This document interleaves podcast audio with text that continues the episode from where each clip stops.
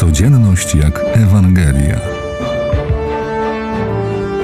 O słowie, które zmienia życie. Przedstawia ksiądz Przemysław Świderski.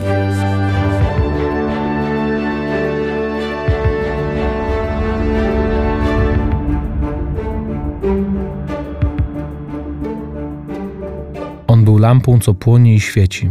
Wy zaś chcieliście radować się krótki czas Jego światłem.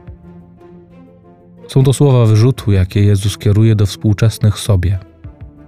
Ale czy tylko do nich? Może i do nas. Do nas, którzy byliśmy przy Nim, przy Bogu, w modlitwie, w wierności, tylko wtedy, kiedy było nam dobrze, kiedy chcieliśmy się ogrzać w Jego blasku i chwale kiedy było pięknie, kiedy dostawaliśmy takie duchowe cukierki. Wtedy było nam łatwo trwać przy Panu Bogu. Ale czy potrafię przy Nim trwać wtedy, kiedy łatwo nie jest? Wtedy, kiedy przychodzi krzyż i cierpienie? Wierność nie jest łatwa.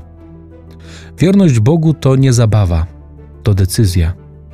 Świadoma i trwała, bo tylko taka wierność stanie się idealną glebą dla prawdziwej wiary.